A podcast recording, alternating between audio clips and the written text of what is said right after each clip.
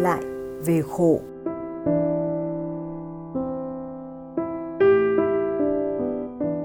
Khổ đau và các vấn đề trong cuộc sống sẽ dần dần tan biến nếu ta có thể phá tan các vọng tưởng. Vọng tưởng bị phá tan bằng cách thấu suốt các quy luật tự nhiên và các chân lý trong cuộc sống, trong đó có việc thấu hiểu các nghịch lý. Các quy luật tự nhiên được thấu hiểu bằng cách quan sát được bản chất của mọi sự vật như nó là, không thông qua các suy luận, phân tích, đánh giá, phân biệt.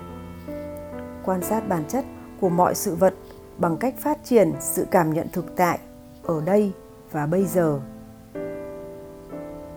Phát triển cảm nhận thực tại bằng cách đưa tâm ở trong thân, dùng tâm để cảm nhận mọi sự tiếp xúc của cơ thể, của cảm giác trên thân thể, sự xúc chạm hơi thở, sự biến đổi tự nhiên của các cảm giác, xúc chạm, suy nghĩ, cảm xúc.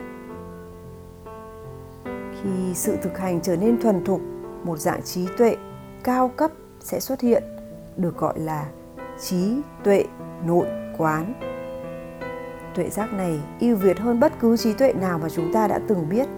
Khi nó xuất hiện, chúng ta có khả năng phản tỉnh bản thân và có thể học hỏi không ngừng các bài học diễn ra trong cuộc sống một cách tự nhiên. Qua đó, khám phá được rất nhiều sự thật kỳ diệu của cuộc sống. Sự thực hành này gọi là thực hành chánh niệm. Thực hành chánh niệm là trái tim của thiền minh sát, thiền quán, vipassana. Be happy.